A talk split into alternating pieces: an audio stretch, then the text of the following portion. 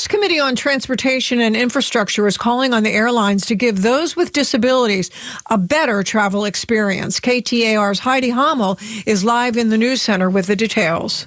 Yeah, Susan, Arizona Congressman Greg Stanton is leading the charge, demanding airlines hold employees accountable for damaging or mishandling wheelchairs and scooters. They need to make sure that their employees are trained properly on how to handle wheelchairs, how to store them properly, and that they understand that there will be repercussions if they don't handle that wheelchair. That wheelchair is precious to that individual. 29 chairs are damaged by airlines every day in the U.S., according to the Muscular Dystrophy Association. Reporting live in the news center, Heidi Hommel, KTAR News.